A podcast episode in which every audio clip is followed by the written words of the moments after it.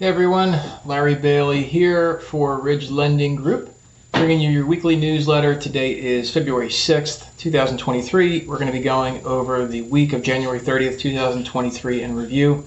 As a reminder, if you have any questions at all about lending products, what's going on in the marketplace, and you want to talk to Caeli or you want to talk to one of their awesome dedicated lending specialists, call 855 74 Ridge or email to info at ridgelendinggroup.com. Or you can just go on the website at ridgelendinggroup.com and start an application right away. Uh, also, make sure you come to each Tuesday uh, at uh, 4:30 p.m. Eastern. That's when Caeli is calling all investors live with Caeli. She takes at least a half an hour, sometimes even much, much longer, to go over current issues, current events, and uh, answer your questions. And I think uh, this week's episode with uh, Calling All Investors Live with Caeli is all about breaking down the simulator for the all in one product, so don't miss out. As a reminder, before we get going, this information is brought to you by MBS Highway, your trusted source for mortgage market intelligence. If you don't have a subscription, uh, you need to get one if you want to know what's going on with the market. Go ahead and get over to mbshighway.com and check it out. So here we go. For the week of January 30, 2023, the Fed hiked its benchmark Fed funds rate while there's more to January's job data than headline suggests. Plus, find out what the latest news on home prices, home price appreciation really means, all ahead in these stories. So the first story is are more Fed rate hikes ahead this year? Next story is job January job growth not as strong as it appears. Next story is private payrolls disappoint in January. Next story is jobless claims reflect tight labor market. And the last story to go through is talk of housing crash not supported by the appreciation data. And you know it, there's a weekly hack in there today. I'll give you a hint on what it, it uh, is all about. Starts with super and ends with bull. So we'll get there. Are more Fed rate hikes ahead this year? As expected, the Fed hiked its benchmark Fed funds rate by 25 basis points at its meeting last Wednesday. The Fed also now has hiked the Fed funds rate eight times since last March, bringing it to a total range of four and a half to four and three quarters percent. Remember, the Fed funds rate is an interest rate for overnight borrowing between banks and is not the same as mortgage rates. When the Fed hikes the Fed funds rate, they are trying to slow the economy and curb inflation. So basically, charging higher interest rate maybe stops stops people from spending so much money. We'll see. So what's the bottom line here? In the press conference following the meeting, Fed Chair Jerome Powell acknowledged that inflation has been declining, which he noted was encouraging. However, he said that the Fed has more work to do to ensure inflation is on a sustained downward path. Powell signaled that, quote, a couple, close quote, more hikes to the Fed funds rate would be appropriate within the next decision, coming at their meeting on March 21 to March 22. So that's in about seven weeks from now. He emphasized that the Fed would continue to make their quote decisions meeting by meeting, taking into account the total of incoming data and their implications for the outlook of economic activity and inflation, close quote. I can tell you a lot of folks when they got this news out, it was really good stuff for the bond market. You can see here again in the live ticker, 48 basis points worse. That's uh, because we got more information today that we didn't have on Friday last week when the market closed.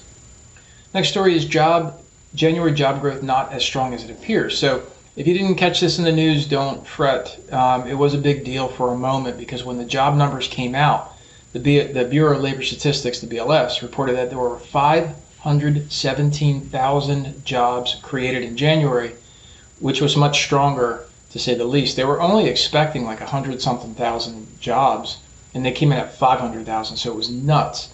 Um, revisions to the data from November and December also added 71,000 jobs in those months combined.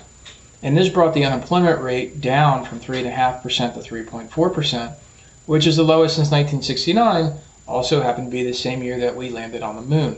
Go figure. So, what's the bottom line here? Listen, these are two reports. Uh, I'm sorry, there are always two reports within the jobs report that are a fundamental difference between them. We've talked about this before. Remember, the first one is the business survey, where the headline job number comes from, and it's based predominantly on modeling and estimations. Now, the second part, which is the household survey, where the unemployment rate comes from, is derived by calling, literally calling households to see, hey, you employed today? The household survey has its own job creation component, and it showed that there were 894,000 new jobs created last month. Again, insane stuff. So while these job growth figures appear strong, it's really important to know that there were big adjustments to how the data was collected in January. Again, if you're on Facebook or even LinkedIn, all kinds of conspiracy theories around this. Uh, so there are new seasonal factors, new benchmarks, and new population estimates slash controls that were instated. If we remove these adjustments, the number of job creations in the household survey would have only been 84,000 versus the 894,000 that were reported. In addition, looking deeper at the face, face value numbers, of the 894,000 job create, creations in the household survey, 606,000 were from part-time workers. This is not new. This is we, we just want to get a better sense of who's working, even if you're only working five or ten hours a week. Now, that doesn't mean you can afford your bills, but it's better than being unemployed. And I think that's maybe the overall goal. So, considering the number of large layoffs that have been reported across the country, along with the revisions, new benchmarks, and population adjustments made to the reporting by the BLS, the labor sector likely isn't as strong as the January jobs report suggests. Again, we'll see. Next story is private payroll. Dis- private payrolls disappointing January. So I've always felt weird about the ADP. If you're watching this uh, on video, uh, get on, uh, you know, on the community. You can see the, the, image here. If you're not watching this on video uh, and you're uh, just listening to us on podcast, head over to Ridge Lending Group community. Check out the video. You can um, you can see it there, or um, I think it's on. Uh, yeah, actually, it's only place you can see it. So we see that there's private payrolls came in much lower than expected last month as the ADP employment report showed that there were just 106,000 jobs created in January. The construction, construction sector accounted for 24,000 jobs lost, which is un, uh, understandable given the slowdown we have seen among home builders. Small business with small businesses with under 50 employees were hardest hit, as they lost 75,000 jobs, while large firms with 500 or more employees posted 128,000 job gains. ADP also reported that annual pay for job stayers increased 7.3% year over year, which was unchanged from the previous report. Job changers saw an average increase of 15.4%, up from 15.2. These two numbers have really relatively stayed the same um, since we've been talking about this. Everybody who stays is about seven something percent, maybe eight in the highest month, and everybody who leaves to another company gets 15. I don't know. If I was employer, again, looking at these numbers, I'm saying, hey, listen, I'll, if you want to stay, if I really like you, I'll pay an extra 10 or 12 percent to keep you from switching. Um, I think this gap is too wide, and people still move. Like if I can double my raise, why would I not double my raise? It's crazy. So what's the bottom line here from this information? Uh, Neil Richardson, the chief economist for ADP, said, "quote." In January, we saw the impact of weather-related disruptions on employment during our reference week. Close quote. ADP uses the week that includes the 12th to uh, collect payroll sampling data each month. They blame the extreme weather during that time frame in January, including the snow in the Midwest and the flooding in California, for the weaker than expected report. However, it was mild in other parts of the country, and there are supposed to be some, season, some seasonal adjustments reflected in the data, suggesting that weather was not the only contributing factor to the report. But my dog, who came up to say hi to me. So the jobless claims reflect tighter labor markets. The next story, and again on uh, on the image we see our, our top three states um, as usual: California, New York, and Texas. So the number of people filing for unemployment benefits for the first time declined for the third straight week, as the initial claims dropped by 3,000 to 183,000. Continuing claims, which measure people who continue to receive benefits after their initial claim is filed, fell 11,000 to 1.655 million. What's the bottom line here? We're continuing to see a tight labor market where companies are doing their best to hold on to workers. However, continuing claims have risen nearly 300,000 over the last four months, which also suggests it's becoming harder for many to find a job as they are let go. It's a weird thing. You know, I'm in the, again, finance industry where a lot of people are unemployed because the market's in a contraction. And what's strange to me is that uh, folks are not willing or employers are not willing to allow for that crossover from industry to industry.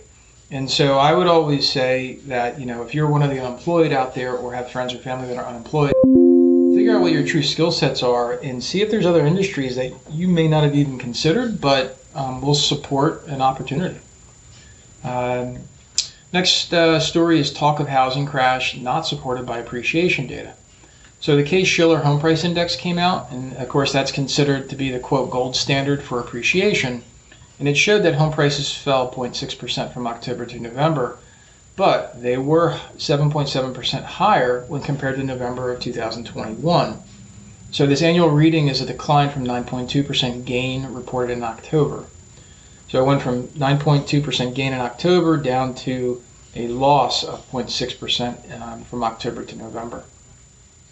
The, finance, uh, the Federal uh, Housing Finance Agency, FHFA, also released their house price index, which revealed that home prices fell 0.1% from October to November. And while prices rose 8.2% from November 21 to November 22, this was a decline from the 9.8% annual increase reported in October. So again, we're seeing a decline, but it's still positive. So the FHA, uh, FHFA's report uh, measures home price appreciation on single-family homes with conforming loan amounts. But keep in mind that conforming loan amount literally in some counties goes up to a million. We went over last, I think last week, where someplace in Wyoming was like a million dollars uh, for a conventional loan. Um, so things are getting kind of weird. Uh, but regardless, um, it means that uh, you know from this survey means most likely that it represents lower price homes. It also differs from the from uh, Case Shiller's data in that it does not include cash buyers or jumbo jumbo loans. So again, if you're not financing anything, you're not going to get the FHFA. Um, whereas the Case Shiller's data does include cash buyers and larger prices. So what's the bottom line here? Home prices have been softening nationwide, but S&P DJI managing director Craig J. Lazzara noted that they are only down 3.6% from their peak last June. So from the highest crazy prices that we saw, we're only seeing a 3.6% softening. Um, this is a far cry from a housing crash of 20% that some in the media are predicting. It's not just the media, there's regular people doing it, saying that too. Um, in addition, uh, home prices in Case Shiller's 10 city and 20 city index, indices, that's a typo, it's not indexes, it's indices, are down 5% uh, from their peak, prices in these major cities are declining a bit more than they are uh, in the nation overall. So prices in some of these locations were already a bit overheated and are now giving back some gains. When we're moving these cities, prices around the rest of the country are flatter uh, from peak overall. It's not in here, but I did watch, I did see some additional data that talks about um, places like San Francisco are off um, in versus like the Northeast, which is fairly flat or slightly higher. So again, you got to really know your markets. Um, if you're in real estate investing, you got to know your markets. So here's the family hack for the week. Looking for a winning Super Bowl snack? Uh, these potato skin recipes from New York Times is worth cheering for. Preheat your oven to 400 degrees Fahrenheit. Rub four baking potatoes lightly with olive oil and bake on a foil-lined baking sheet until the skins are crisp and a fork can easily be inserted, which is approximately one hour usually. Transfer those potatoes to a wire rack and cool for 10 minutes to the touch.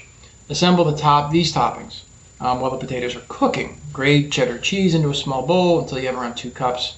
Cook eight ounces of thick cut bacon in a large skillet over medium heat until those are crisp. Transfer those to a plate. Chop uh, chop in one inch pieces of uh, bacon, chop them into one inch pieces once they cool. Thinly slice one bunch of scallions. Cut each potato into quarters lengthwise, create four wedges. Scoop out the cooked potato, leaving around a quarter of an inch of the potato inside the skin. You can save the cooked potato for mashing potatoes or soup.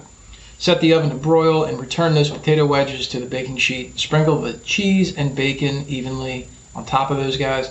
Place under the broiler until the cheese starts bubbling. Remove from the oven and add the potato skins to a serving platter. Spoon a teaspoon of sour cream on each. Top with some scallions. Serve with a hot sauce of your choice if you like that kind of a thing. So that sounds good. I'm going to see if uh, I can't figure out how to make those. What's going on this week, the week of uh, February 6th? This week's economic calendar is quiet, especially compared to last week's, which had nothing but headlines. Jobless claims remain an important um, thing to monitor when they are released as usual on Thursday. Investors will also be close, uh, closely watching Wednesday's 10-year note and 30-year uh, Thursday's 30-year bond auctions for the level of demand. And, and the thing here is again, are investors willing to pay a premium for these notes and bonds? Um, we'll see. Remember, this goes right back to the inverted yield curve that we've been talking about for several months now, and I don't know if it's ever going to change anytime soon. Um, again, we've we've lost another three basis points, so we'll see what happens. Uh, thanks very much for always listening to this. Again, make sure you get over to Ridge Lending Group to ask uh, any questions that you have, get your loan in process, especially get a pre-approval if you're looking to buy something in the next 60 days. It's what they do best. My name's Larry Bailey. Have a great rest of your day.